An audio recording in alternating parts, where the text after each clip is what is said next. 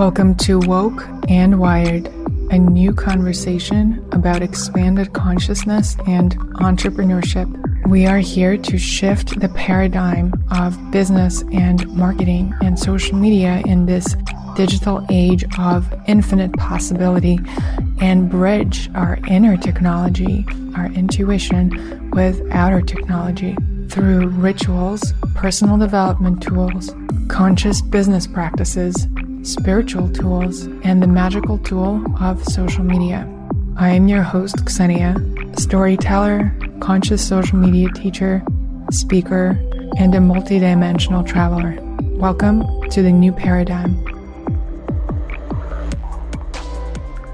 Welcome back to Woke and Wired, and welcome back to the Expanded Consciousness and Plant Medicine series on Woke and Wired. Today, my guest is Jasmine Jenkins, who is one of my favorite people in the world and a dear friend and an incredibly powerful healer and guide. Jasmine is an integrative grief guide and the founder of Fall Up, a community created to support people navigating the spectrum of grief. In her work, she brings her clients into the invitations within their grief journeys Jasmine believes that healing is a co creative process, and it is her deepest joy to support each person she works with in welcoming grief as a profound invitation to transformation.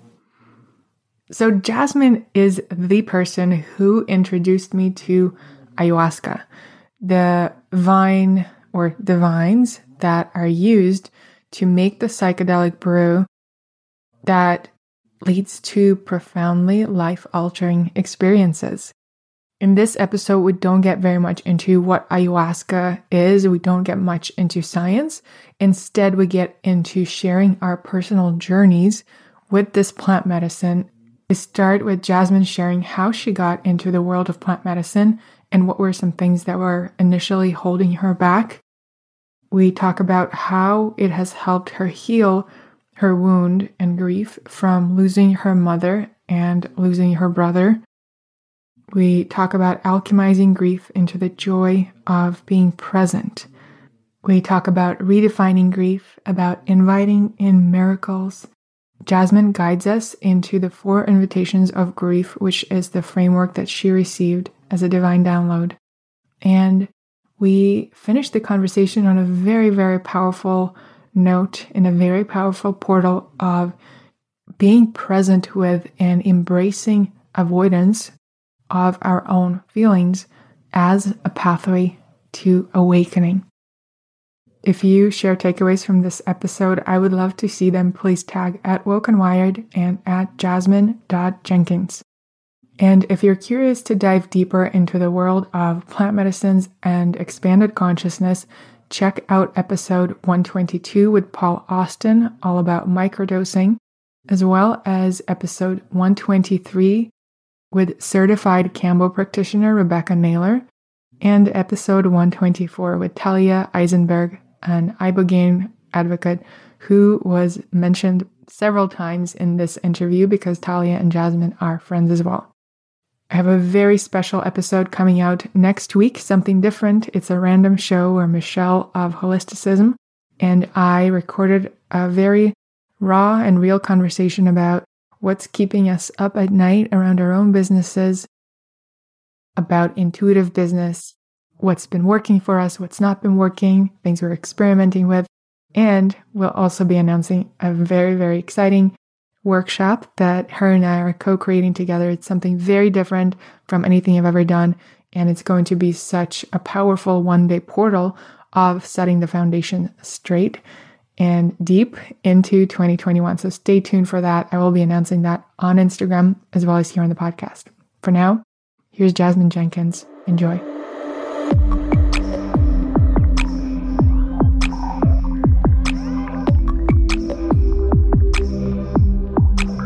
All right. You might have heard me speak on the podcast lately a lot and on Instagram stories actually too about co-creating with the divine, about inviting in miracles, and today the source of those phrases is now in the podcast. Jasmine Jenkins, one of my dearest friends, the person who was there for my engagement, the person who's visited me at the tiny cabin, and the person who has introduced me to the world of plant medicines. Jasmine, I'm so honored and excited to have you on for this uh, conversation that will be fully guided by spirit. And welcome to Woke and Wired.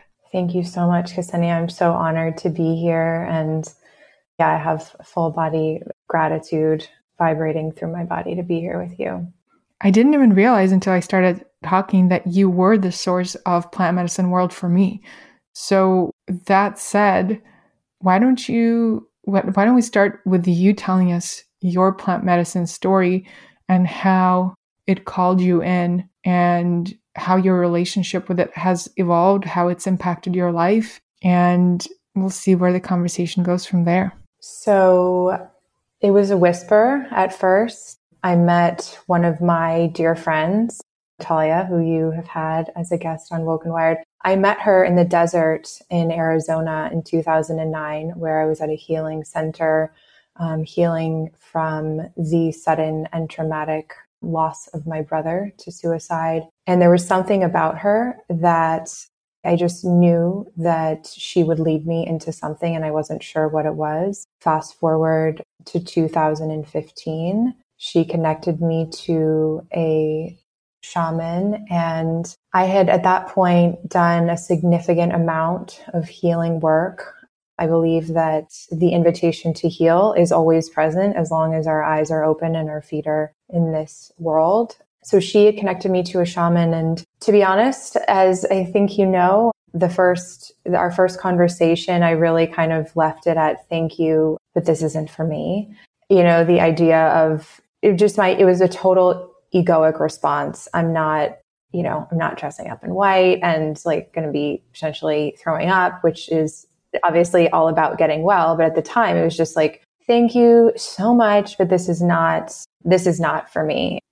Can we actually go a little deeper into why this is not for me? Because that's a story that I guess the majority of the world is living.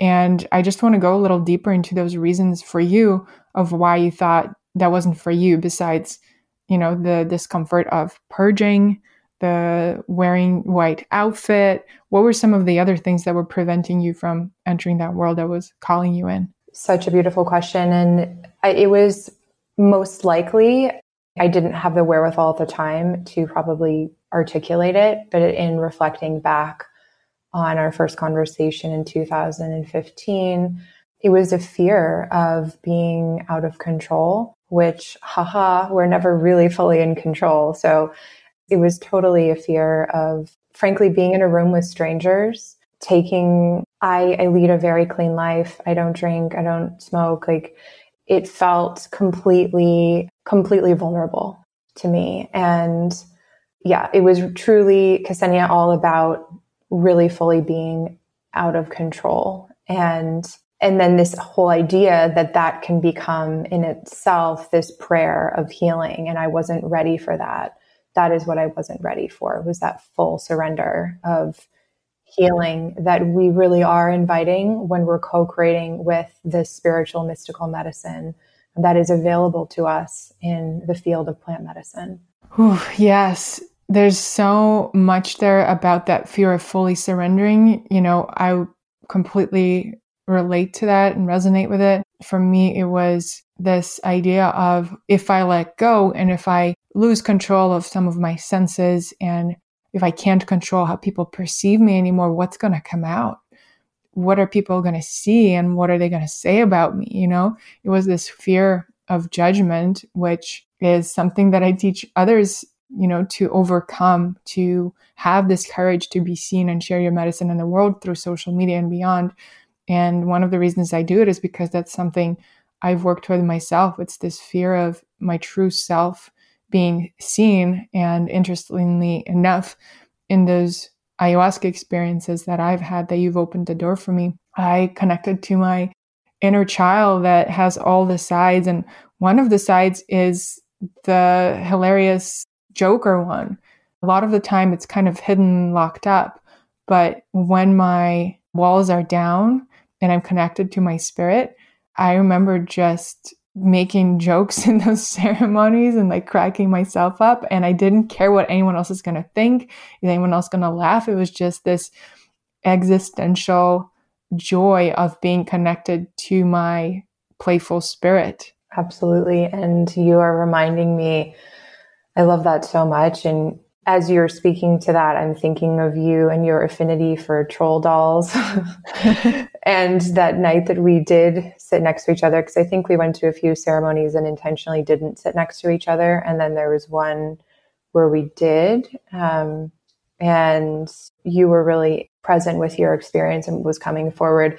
And then you just popped up and you were like, give me the fucking egg. the, we have these, that. yeah, these beautiful um, crystal sort of eggs to obviously meant to ground you in your your heart and breath as you're navigating through the the waves that that are true for a traditional grandmother medicine experience and you were really in it and then you just totally surprised me and I was like oh there she is That's so interesting because it's an ongoing theme in my psychedelic experiences standing up for what I need and for what I need to be supported in in the moment. A similar experience came up in my 5-MeO DMT experience where I remember laying there and it's two male guides and I was cold and I wanted my feet to be covered up.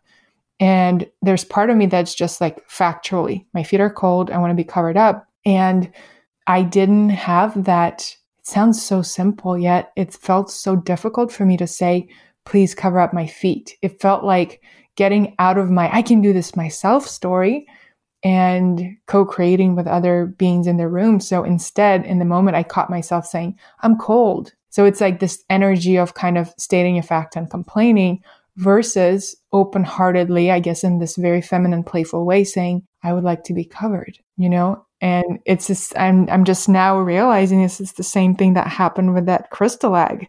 It was with you, I felt comfortable asking for exactly what I want.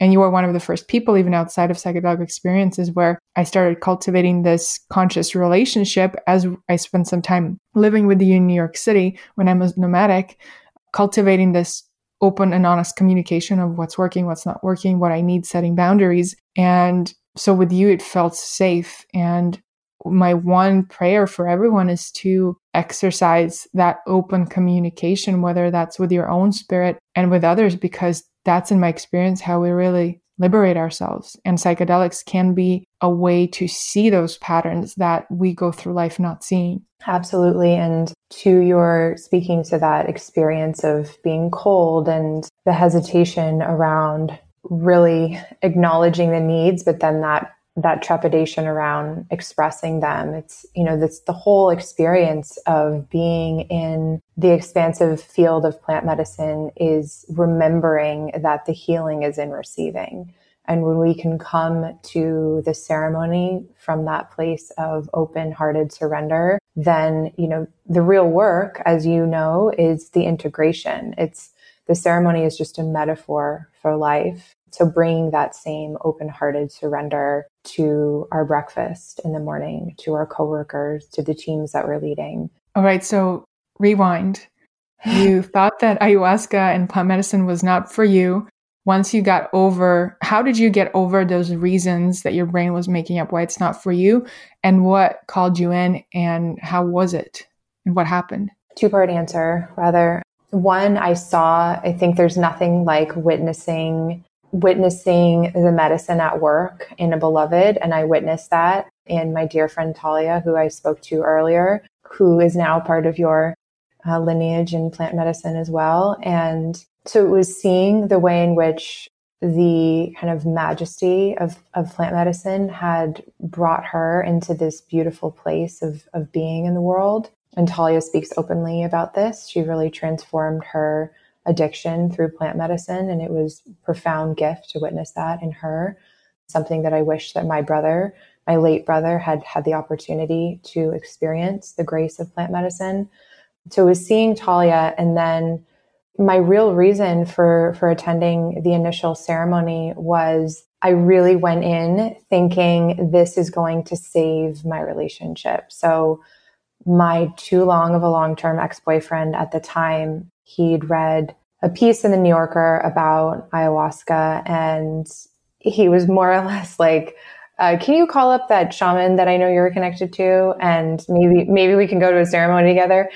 And I, you know, my ego was really just thought, okay, finally, this like this is going to be the thing that's going to save our you know our broken relationship and what i was really shown in that ceremony was that it was you know the saving that needed to happen was the saving of myself. And really so clearly saw that that relationship was not in any way in highest alignment with my spirit. This is for anybody who's already in the field. You know that so often you come in with an intention and then if you're working with grandmother or any you know you're always shown what you need to be shown. And I was truly, I remember looking over at the room at him, wondering, like, is he ever going to start emoting or, and I know he, I know he had a very powerful experience. You know, I hope that it continues to be meaningful for him, but it was just this really profound juxtaposition of looking over at him with his arms folded in front of his chest and just kind of in this indignant posture. And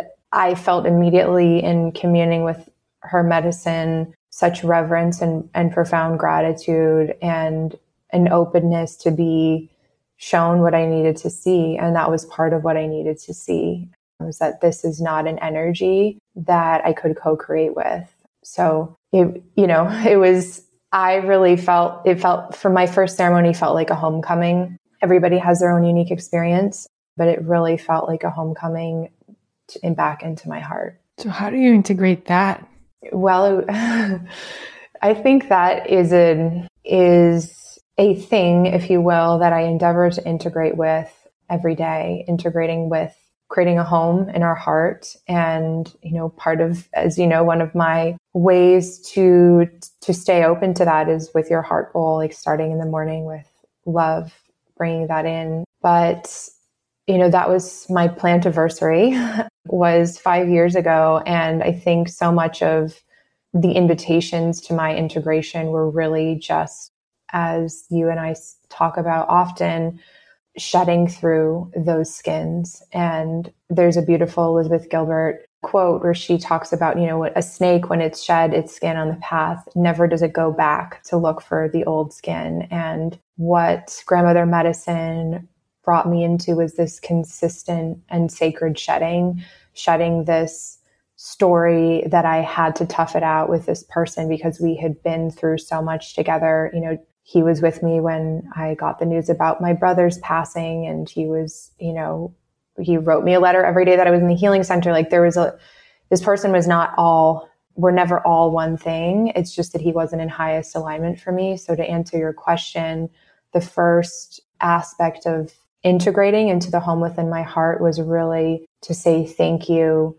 You are not my person and my partner. And even though it wasn't my decision, it was surrendering to the inner knowing that I'd had for so long, surrendering into my intuition, which of course this field will bring you into such profound communion with your intuition.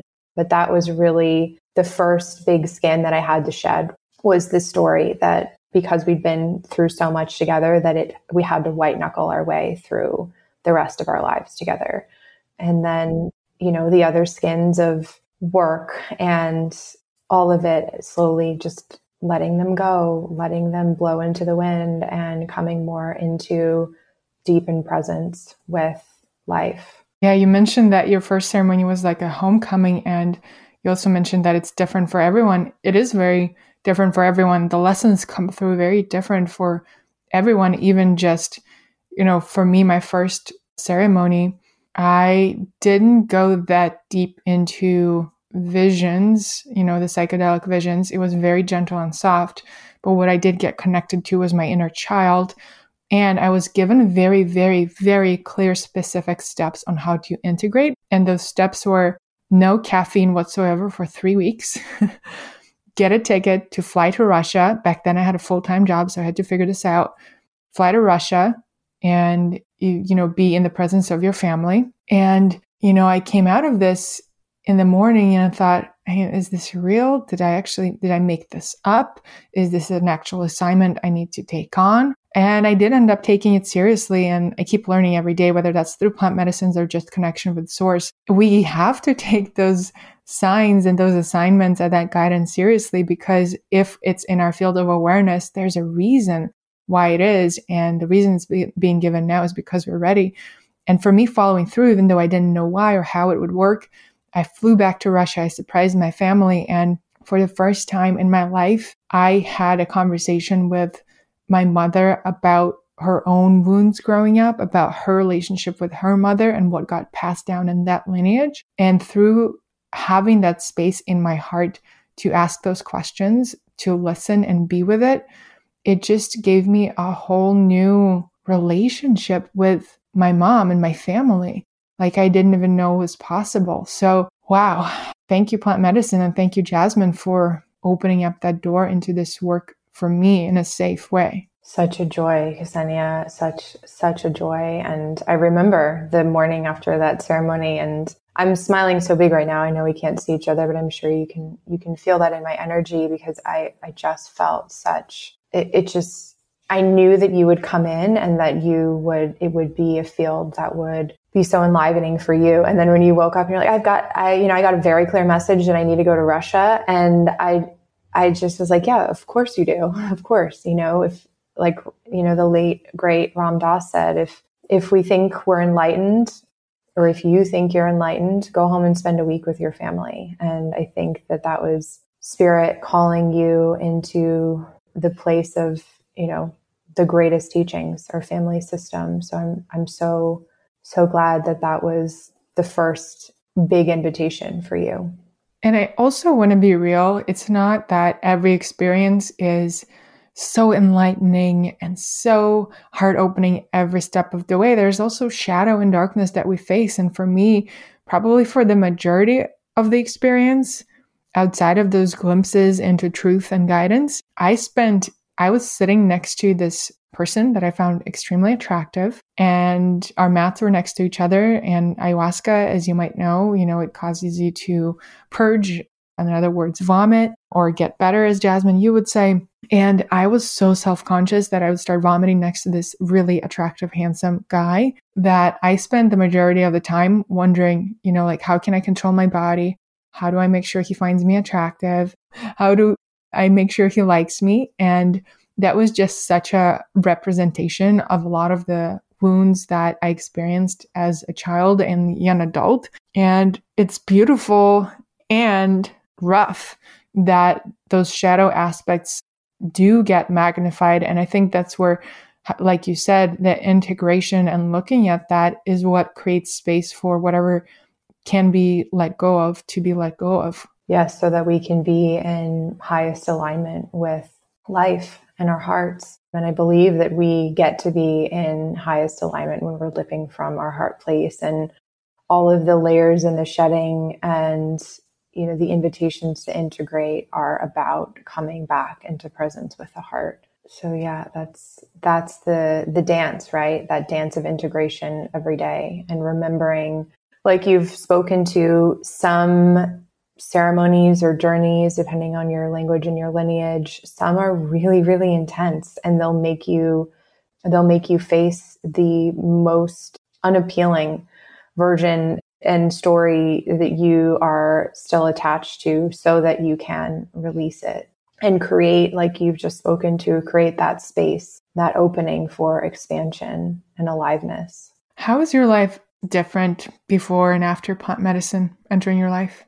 Such a good question. As always, I will try to be as focused as possible with this answer. Firstly, I I really came into and have come into presence with my own wholeness as a result of receiving the uh, profound healing of plant medicine. And I don't just sit with the grace of grandmother medicine, I also sit with other medicines, just to be clear about that and also want to acknowledge that there's a wheel of plant medicine. So there's medicine that supports your healing in body and mind and spirit and heart. But I really, it really allowed me to shed. As I've said, that's really the theme with this medicine is shedding and integration and expansion and letting go of the attachments. That's, that was a profound part of, that has been a profound part of my healing. So as I said, when our, we kind of first started our conversation, I had been on a very deep healing journey and have been since 2009 when my brother died. And so I was already six years in and I had a really strong blueprint, but there was still a layer of my grief grief from when I was 15 when my mom died and then 25 when my brother died. There was a layer of grief that I still couldn't access with traditional methods of therapy. And it was truly through plant medicine that I was able to get to that deepest layer of my grief and alchemize that grief into the joy of presence. And that to me, when you ask for like what is the the before and after it's the joy of presence it's the understanding that all of this is ephemeral and truly coming into presence with the greatest teaching of grief which is that joyful presence with impermanence um, and that flow with with life and holding holding life, all of it with open heart hands is and has been the greatest invitation for me that has come from sitting with this potent medicine. So nothing outside of me uh, as defines me. and you know, I'm defined by the wholeness that exists within. And then I co-create with the divine, with God to bring in what feels in highest alignment for me to have in my life. So I would say those are the two greatest gifts. So I want to dive a little bit into the how and the practical side of it. How, you know, you go into these psychedelic experiences, you have very powerful realizations and tasks and guidance. And then how do you integrate it into your daily life? Perhaps what are your daily practices or prompts that you follow to keep tapping into that presence in your personal life, but also in your life as an entrepreneur and an investor and an integrative grief guide? Thank you. Yeah. So I would say, you know, part of the the shedding, this crescendo of shedding was really leading me into this place where I received a calling very clearly after having that experience that left me in a bit of an ineffable state where I was like, wait, I don't, I'm no longer burdened by my grief. And the etymology of the word grief traces back to burden. And unfortunately, that's so often the feeling that's associated with a grief. We feel that individually, individually, and then we feel that in the collective. And my integration, Ksenia, as you know, has was really letting go of the the work role that I felt like I needed to, for whatever reason, the roles, and then saying, okay, if I'm being asked to serve people in their grief, then I need to sh- like show up and and ask the divine how how to do that. And that has been and continues to be the greatest integration with plant medicine is that you know plant medicine brought me into my calling of serving people in their grief it was because it was through the grace of this medicine that i was able to put you know, like Marianne Williamson says, what we put onto the altar is altered. And everything that no longer served me around my grief story, I was able to put on the altar. It was taken from me. The divine did for me what I could not do for myself. And really was able to take a full exhale and say, okay,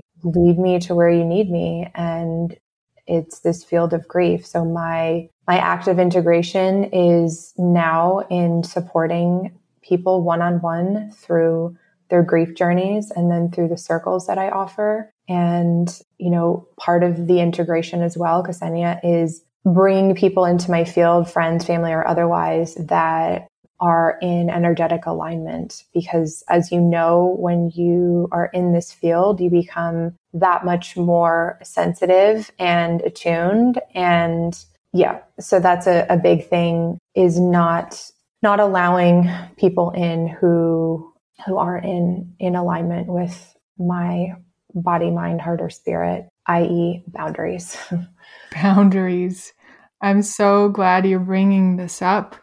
So, what is your experience with that like? Because, as I mean, it has to do with plant medicine, but I think it's even beyond that. As we grow into ourselves and onto our paths, we attract certain people who we resonate with, and we go totally separate ways with others. What is your experience with it and perhaps learnings around boundaries? Well, this is a deep field. This is a, the field of plant medicine is a field for courageous hearts, and courageous hearts is that is how I greet my my clients and those who come to my circles. And for me, it's I just have no appetite for shallowness of friendship anymore or of really anything. So this being in this field has really just brought my circle in to be that much more intimate and precious.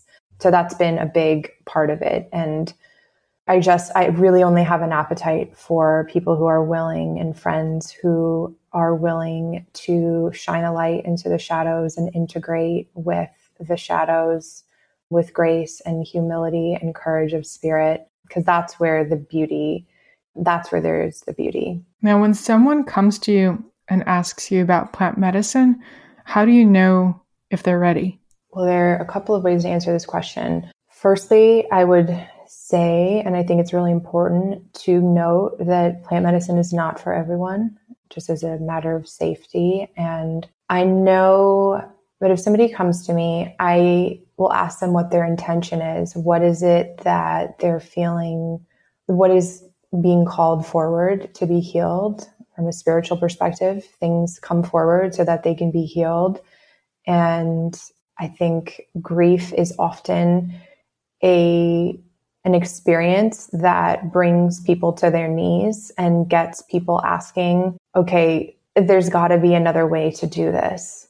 So I think intention is a really clear indicator of, of whether or not a person would do well to go into the field and start exploring it for healing and really getting a sense of where they are on their mental health journey is really important as well as I said, first and foremost, plant medicine is not for everyone, and that's okay. And also, I think there's an important caveat here that we are talking about psychoactive plant medicine, and there's also plant medicine in flower essences and, and tea as well.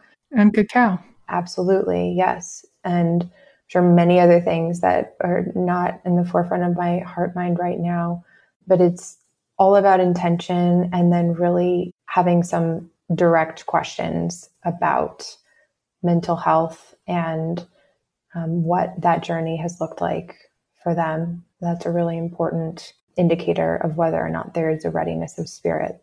And what are some resources that you would send people to or recommend who feel the inkling are not yet ready to dive into it but want to learn more, more about this world? It's an interesting question because so much of plant medicine ironically happens in the shadows, right? It's it's work of healing and integrating with the shadow and it's still for many reasons in the shadows. But if you if you want to kind of dip your toe into a community that's active and and is open is there's a thank you plant medicine movement that started this year and they have a big and active group I have obviously mixed feelings about facebook but they have a very active and welcoming group on facebook you can bring your questions to thank you plant medicine and you'll find that it's a group of people who are operating in integrity with their medicine journeys and who are happy to support the seeker in finding a pathway that may be aligned for you. Beautiful. And I know for me, after hearing about plant medicines for a while, the thing that really tipped the scale for me and blew my mind open was the documentary The Spirit Molecule, DMT, The Spirit Molecule. So if you're a visual learner and want to watch a documentary that lays out the scientific and the medical side of the incredibly powerful impacts of plant medicines, I would say that it's an amazing place to start. I know that's been really expansive for you. And the other thing I would say is just, you know, putting the intention out there practicing that courageousness of expression. And, you know, I sometimes with Quilt, which is a, an app for audio conversations, I'll sometimes lead plant medicine chats on Quilt just to support women who are seeking on their journey. And then women will reach out to me and I'm happy to point women in the right direction. But just letting your friends know. I live in Los Angeles. Everyone knows at least a couple of shaman in Los Angeles. But as with anything, it's about making sure that your integrity radar is up. It's it's also the beginning of co-creating with the the shaman or the community that you're meant to be co-creating with is all about what we're coming into receiving, which is healing. So that asking for your your desire, um, putting it out there and saying, you know, I'm I'm getting curious about plant medicine and and noticing if you have shame about it. I notice that that is often a theme for some people. Like, well, I guess I can't really do this on my own. And I, you know, I'm, I think I'm open to more than just uh, Netflixing and having my edible gummy or whatever, you know, the, the pattern has been that you realize no longer serves. So yeah, just befriending your interior space with your words I think is a great way to start if you have a curiosity about plant medicine. Yes. And, you know, now that you speak to this, I'm realizing that I have a feeling that very soon the topics of plant medicine and psychedelics will be that sort of taboo blanket will be lifted off and it will become a lot more common. But I think from an evolutionary standpoint, there's a reason why it's not readily available and why it's in the shadows is because the consciousness of the humans and the stories that we're living by is still evolving to a place where we can safely, consciously, and intentionally commune with those medicines that are now proven to have been used for thousands and thousands and thousands of years. There's this book that recently came out by Brian Muraresku, who was a guest on Joe Rogan's podcast, uh, showing the links between psychedelic medicines and all of the roots of Western civilization. So there's more and more proof that there is going to be coming out, both from studies of ancient times, but also from new studies that are happening now, proving the potency and the power of the healing that those plants can bring to us. So I think right now the work that's being done is is raising our consciousness as a collective to a level where we can consciously, safely, and intentionally co create our lives with those medicines. Absolutely. There are many reasons why plant medicine needs to remain in the, the grace of the shadows. So, so I know that for you, you not only are a vessel for this medicine for your own life, you've been a vessel for many others to discover it and now you are training to serve the medicine yourself. Is that right? Yes. Not with, so when I came into the field of plant medicine, I came in through the Shipibo lineage, and I'm actually studying Shipibo right now out of respect for the way in which this medicine has blessed my life in such a deep way. It's very. Can you speak to what the Shipibo lineage is? Sure. So Shipibo is the third most if we're talking about language, the third most spoken language in the Amazon. And the Shipibo tribe is an indigenous tribe that many people have sought out ayahuasca through. And the curandera that blessed me into this particular lineage, she's based in the Northeast, but she studies, will continue to keep studying and leading pilgrimages there. And it's part of, Shipibo is part of my lineage. But in terms of your question, the apprenticeship that I'm doing now is with a different lineage, also Peruvian. And this, where a tradition, where the ceremonies that you and I have attended together are very much about, you, you know, being present with yourself, being present with spirit. This lineage is much more open and conversational and about belonging. If you're familiar with Richard Rohr, one of his teachings is that everything belongs. And that's what this particular lineage brings its community members into. So my intention in studying this in a more formal way is to bring my clients, um, those who feel called into plant medicine, as a way of supporting them in alchemizing some of those deeper layers of grief into plant medicine when they feel called. But it won't be, it's a journey and it's something that I'm studying right now. And I'm really so excited as I think about the way in which the grace of this medicine will empower so many people in coming back into their hearts because grief will take us out of our hearts and will take us out of trusting li- our lives and, and trusting the divine. And this, all the whole field is really about coming back into trusting our hearts and trusting the divine and surrendering, even and especially through the uncertainty. So, yeah, that's kind of a snapshot of the other side of what I'm called to do in my work.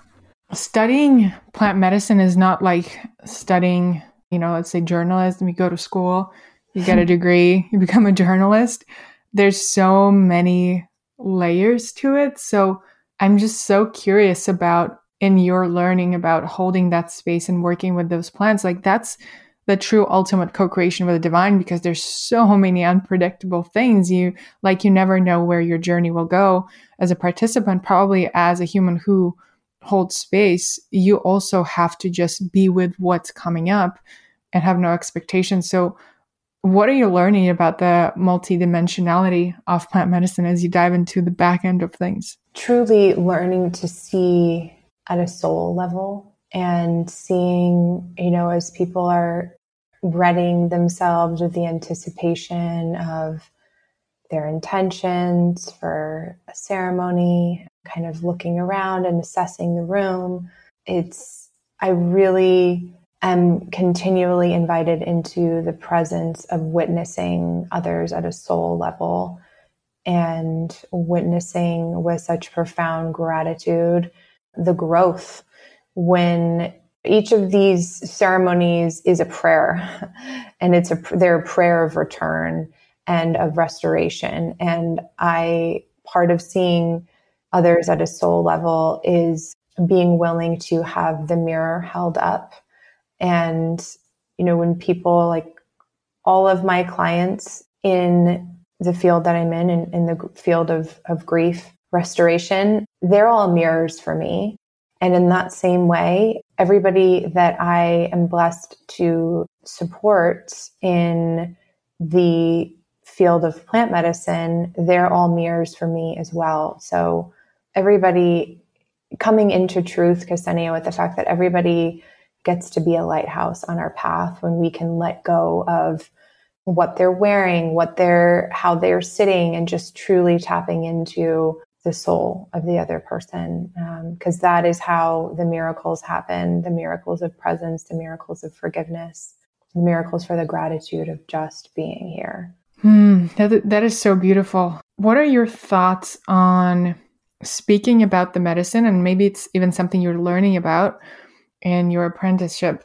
Speaking to these experiences in a way that honors the indigenous traditions. What do the indigenous people that you have had contact with directly or not directly, what is the guidance there that you have experienced? Because it's so easy to come from the outside and say, well, you know, your shaman needs to be from there. It needs to be, they need to speak this language. But there's so many different ways that it can be passed down. And, you know, the person we have sat with is not originally indigenous, but they have studied that way. So, what have you learned about being respectful and at the same time intuitive with who the right teacher for us is? So, firstly, with respect to being respectful, it's before speaking at all about plant medicine, that co creative prayer of let what I speak about, talk about, express around this experience be in highest alignment with what is intended to come through this pathway of plant medicine. So, really opening up to being a vessel for honoring the medicine. And you know, i.e., let my words be merged with spirit and not my own. So, pausing, like if you are active in the field of plant medicine, you're starting to have people come to you um, and ask you, perhaps invitation to pause before you go into ta- telling them all about your dieta and your hape and everything and and pausing and being in prayer with the divine and asking how divine would you like for me to share about this field and this medicine with this particular person? Because it's not about us. Right right i mean we could take this into anything into yes. any experience i remember when i came back from a pilgrimage to India with our teacher, which is how we met, Harshada Wagner, who was also a guest on this podcast. Um, when I went on a pilgrimage to India with him and I came back and I had experienced oneness for the first time in my life. I felt beauty of nature and creation in a butterfly and in myself in the same way. And I remember coming back, and as we were starting to speak about integration and sharing it, one piece of advice that he shared with me that I still carry with me is people will ask you, How was your trip to India? And you say, oh, Great, great. And then if they, they might not ask you anything else and you just go on with your life and carry those gifts you received in your heart and just radiate that through your being. But if they ask you more, you can go there, but wait for the invitation because otherwise, if we just start spilling those sacred divine downloads in a space that is not prepared or aligned, then we're just channeling our energy not in a productive way where it could be amplified. Exactly. So I kind of want to speak to an ayahuasca experience of what that's actually like, if that's a place you want to go, or we can go deeper into the four invitations of grief, or we can do both. Yeah, I'm I'm totally open to I feel like one kind of birthed the other. So I'm happy to to speak to what if there are particular things you want to ask me about the experience. I'm happy just to speak to a traditional Aya experience. Let's go into inviting the divine to share through you, Jasmine, as a vessel, any other lessons that have come forth for you and your experience through working with the plant medicines as they might relate to the listener on the other side of this virtual multidimensional space that we're all in simultaneously. Yes. So I think just reiterating what I shared earlier about coming into my wholeness, which is such a, a an enduring invitation with plant medicine is letting go of all the attachments and identities that are not at the heart level and coming into the fullness and the wholeness that has always been true of you has been one of the greatest lessons, if you will, that I've received through this journey, this ever unfolding journey. And this is part of what, big part of what I do and what I offer in my work as an integrative grief guide. It's really bringing people into the truth that grief is part of the whole. We have such a, a such an intense aversion to grief. And the reality is that when we shut down on our grief we shut down on life. And when we can remember or at least choose to practice remembering that grief is part of the whole we can start to thaw out the places of our heart and those stories that have been frozen through trauma or grief you know the etymology of the word trauma um, as I le- learned through Gabor Mate, is it means wound. So this is all work of healing the grief and i.e. the burdens and the wounds and remembering that there's wholeness even and especially in the midst of feeling broken. You know, most people don't just they don't come into this place of inquiry with plant medicine because everything is going amazingly well. You know there's there's a, a level of humility that's bringing you kind of onto the knees of your heart into this like okay maybe there's something here for me because i've got a lot of fires that i need to put out or whatever the case may be. But yeah it's wholeness. Grief is part of the whole, continually integrating with that. And the truth that it's all an invitation to co create with the divine, how we drink our water, how we make our food, how we look at each other, especially now as we're just seeing each other at an eye level. Like, how do we look at each other's eyes? How do we hold space for ourselves? It's all an invitation to co create with the divine. And with that, I also want you to, what you have done for me is to redefine what grief is. So I used to think that grief is, you know, a major loss in family, physical abuse, or something really massive. But at the, yes, it's definitely that. And it's also a letting go of a company you'd started, you know, transforming your brand, closing down a program, whatever that is. All of that uh, can be an invitation to alchemize. Any sort of letting go can be viewed as grief, and that all can be invitation to alchemize into presence and joy. What I know you speak about this so eloquently, so can you address that a little bit? Yeah, I'd be happy to. So, what you have just spoken to is really the spectrum of grief. And if you think of grief, if you're open to thinking of it on a spectrum, a lot of times, as you said, Ksenia, so many people associate grief with death. So, in so doing, they dismiss so much of the everyday grief. So, of course, on one side of the spectrum, we do have the really profound grief that comes through death and physical loss and many other things. And then, you know, at the other side of the spectrum, the roots of where grief um, takes place are at, simply at unmet expectations. So, unmet expectations, unexpected transitions, identity changes. And think about that. Think of all of the expectations that we probably brought into 2020. And then, you know, for those of us that are in the States, March is really when COVID hit. And uh, how how much did how much have we had to deal with unmet expectations the expectation of our kids being in school, of having an office to go to, of having a job, whatever it is. And that is all very significant grief. So my work is in honoring and seeing the people that I support um, wherever they are on the spectrum.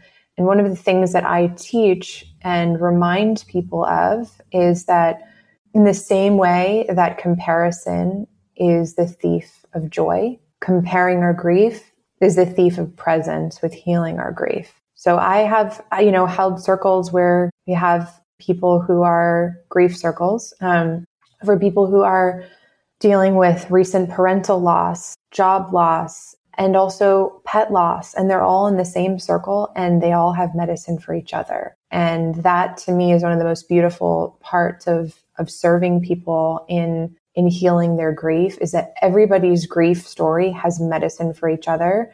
And when we can just release that tendency that we have to compare and really remembering that our grief is as unique as our fingerprint. So everybody is on their own healing journey. And when we share our grief, especially in, in circles, we're sharing our courage. And that is not often the way that we think about about grief is that it's more often the story of, oh God, if I share this, not only am I going to reburden myself, I'm going to reburden this person that I really hoping will love me instead of, you know, courage is all about the heart and trusting that if you're meant to share a an aspect of a grief that you're experiencing with someone, that you're meant to share it. So that's kind of a, a snapshot of the different ways that I invite my clients into seeing their grief. You know, miracles are all about, as A Course in Miracles teaches, and Marianne Williamson has so beautifully devoted her life to being a vessel for their teachings. Miracles are all about a shift in perspective. And that is what I bring my clients into doing is to shifting the perspective that they have around grief from this burdensome, terrible experience that I'm never going to climb my way out of into exhaling, okay, this is all as painful as it may be right now. This is all an invitation to growth and transformation. Now, would you walk us through the four invitations of grief so that we can get a taste of the work that is so powerful?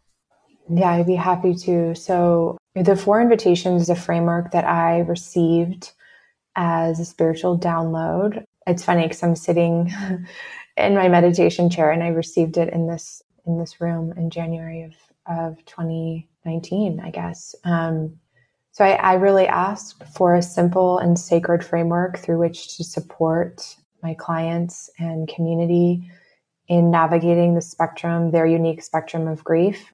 So, you know, you ultimately, like with any sort of modality, you make it your own, but the invitations are meant to support you in navigating the ebb and flow of grief as anyone who is in the midst of or who has been through grief knows grief is not linear and we heal one heart layer at a time.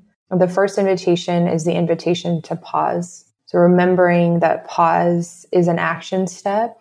It's a step back into the direction of our hearts, giving ourselves permission to be with ourselves, be quiet and still with our hearts. Um, the second invitation is the invitation to breathe. We breathe thousands of times a day, and really living alive to the invitation to breathe means we're bringing our awareness into our breath and into the life force that it is for us, the way that it is not only an anchor for us, but that it is also this technology that we can leverage to transcend the the difficult emotions that are part of the multi-layered complex emotional experience that grief is. And then the third invitation is the invitation to feel, which I laugh only because it's this is this is what when we can be friendly with our feelings, it's so often this is what we're avoiding with grief. It's people coming to me, oh I I know I've I've had this inside of me for 10 years, 20 years, however many years. And it's like, what is it that you have inside of you?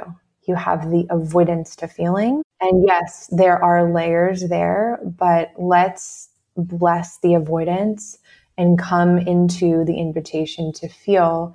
Because as we let our feelings flow through us, it's also the invitation to know that the feelings flowing through us is a visual for the way that we're drinking a particular type of medicine that is only ours to drink through the tears, through the anger, through the expression of the things that have been long repressed. And the fourth invitation, you know, everybody's grief is as unique as their fingerprint, which I love to think about. And, you know, this invitation is the invitation to heal, knowing that because your grief is as unique as your fingerprint, your healing journey is going to be uniquely yours. So it goes back to not comparing, bringing compassion to your grief journey.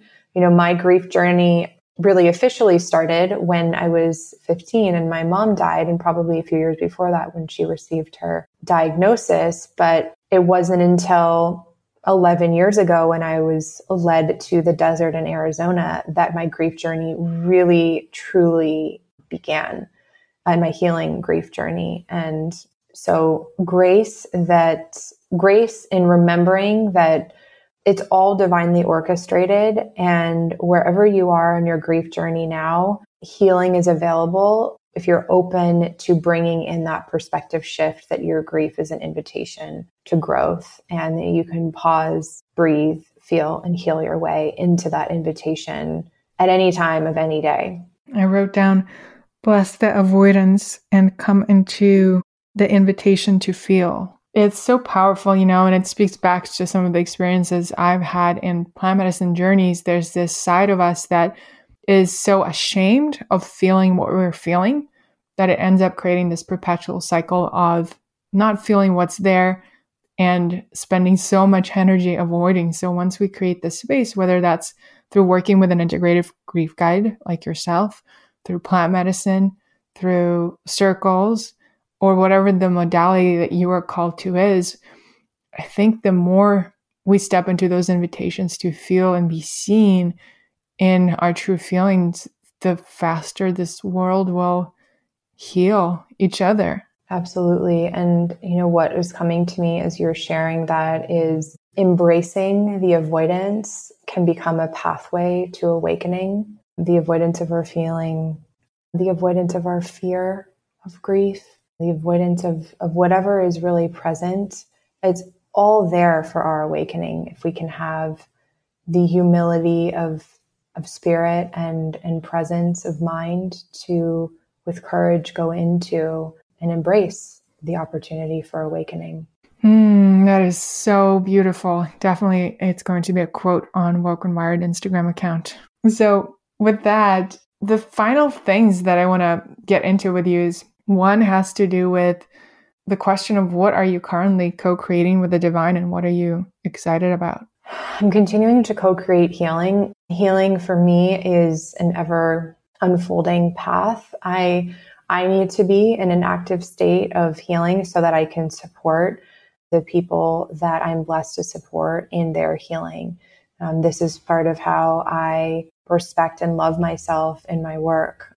So many people who are in positions of support forget. So I'm continually opening to new ways to explore healing and honoring myself, body, mind, and spirit. And really, I'm so excited about this grief as celebration experience and movement that I'm creating with my friend Yelena, who's the founder of the Confetti Project. And I love, love, love, love full circle things. And Yelena was actually the first team member at Thinx, And I think I was the fourth or fifth team member. So she had actually left before I joined the team, but I'd always heard about Yelena. And fast forward a couple of years, she invited me to participate in the Confetti Project, which is her beautiful art kind of mental health project. And, and then she came to a panel that I led a few months ago with Healer Collective on grief. And we have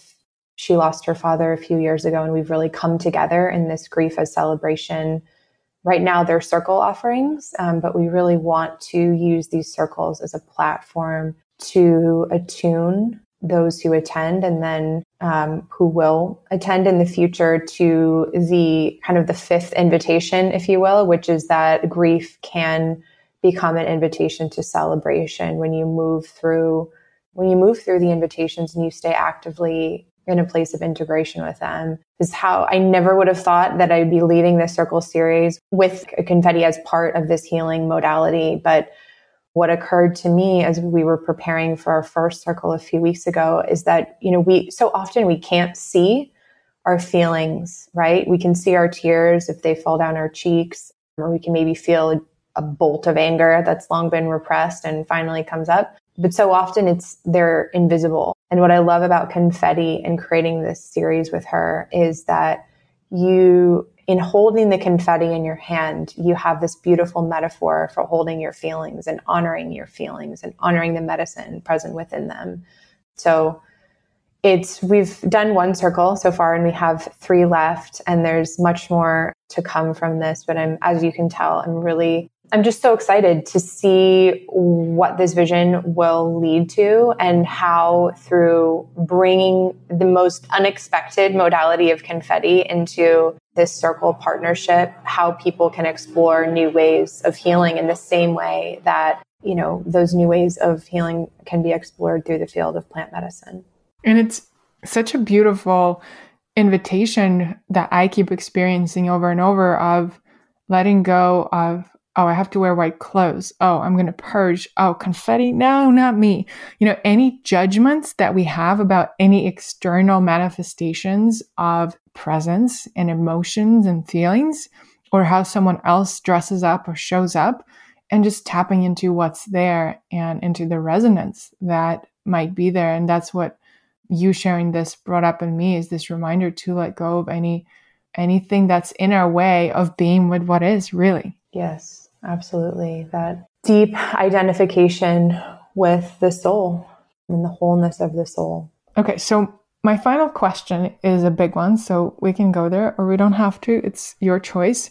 But what I'm guided to ask you is how has working with plant medicines impacted your career? And what does spirit led investing look like for you? So, you know, it was through plant medicine that I shed, you know, the through line in all of my work leading up into really fully embracing the hero's journey of being fully aligned with my my calling as my work. The through line was always mission driven. You know, my first position outside of college was with I was working with a nonprofit that um, photographed children, many of whom were end of life. So their families would get these beautiful portrait packages, and those would be some of the last photos that they would have of their child and their last family photos. And so whether it was that organization or you know moving up to to Thinx, which was a mission driven period proof underwear company, it was always for me. I always worked in a place where I knew that it was not just about a product. And to your question, it was really through coming into what do I want and who am I called to be in the world that I was able to say, okay, it doesn't matter if I think that so and so will respect me more if I stay in this position and I keep climbing the corporate ladder here. It, it's like what that felt friction is information for me that this is not this is not my true path.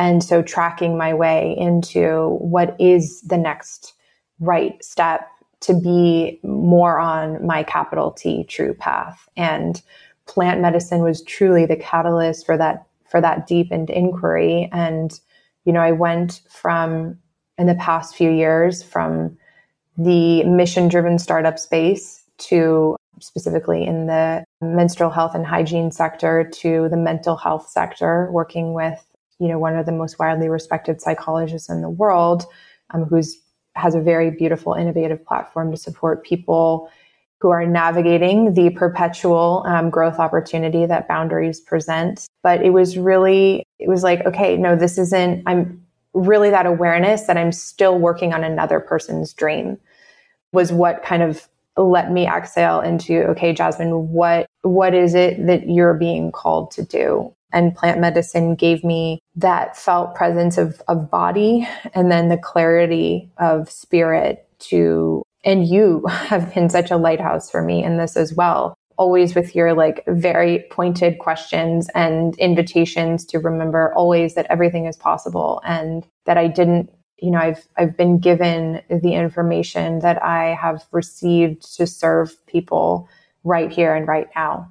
So is moving with courage into that place of service and plant medicine was the accelerant for that. And with respect to your question about investing, I I do investing. I don't normally talk about it, but I I love to uh, and I'm grateful to use the gift of seeing that I have to come on board at a small level and support brands that are disrupting and innovating. You know, I found Mudwater at a very early stage.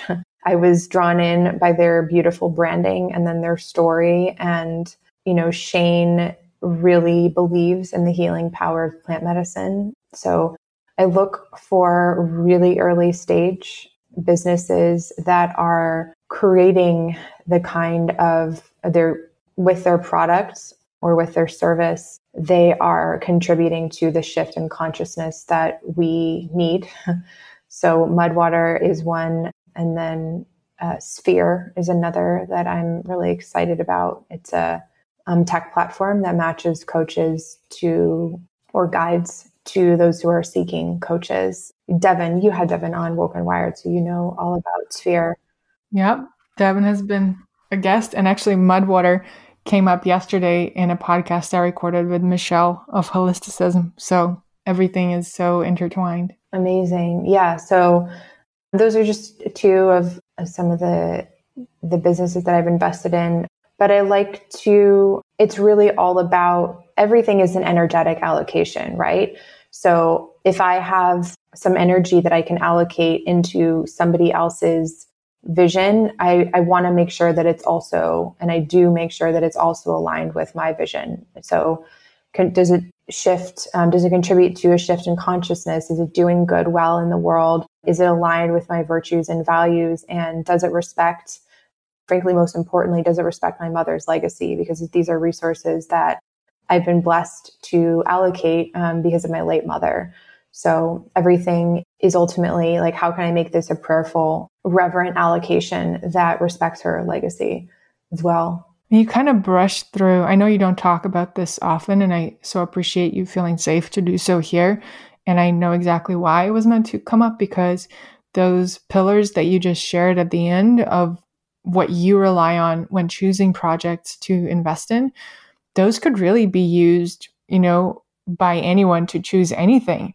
Choosing your own pillars of values and then looking at any project through that prism of does this align with my values? Does this align with what I'm creating for myself? Does this align with what I'm committed to to earth and the world? And it's just so powerful and beautiful. And just hearing that, I think, is going to serve as an invitation for myself and for everyone listening to create your own, you know, series of questions or prayers as you decide what to take on and allocate your energy to, whether that's your time, your wisdom, your finances, whatever it is. So thank you for that, Jasmine. You're welcome. Yeah, thank you for the for the question. So as we wrap this up, is there anything, Jasmine, you're called to share to those who, as they've been listening, have become present to their grief? Yeah, so gentleness. Gentleness is, if, especially right now, if maybe this conversation has brought you into greater presence with the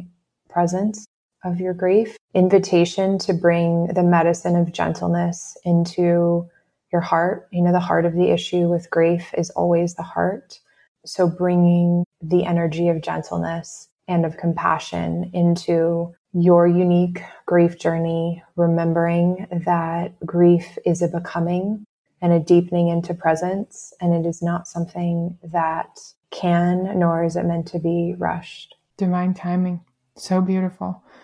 Jasmine, thank you so much for this conversation, for all the invitations to create more ritual in my own life and be present to the divine and to the miracles. You've been such a powerful facilitator for that in my life. And thank you for everyone listening for being present, even if it was uncomfortable at times with this conversation. Thank you so much for having me, Ksenia. This is such a an honor to be in conversation with you about this field and the invitations within it.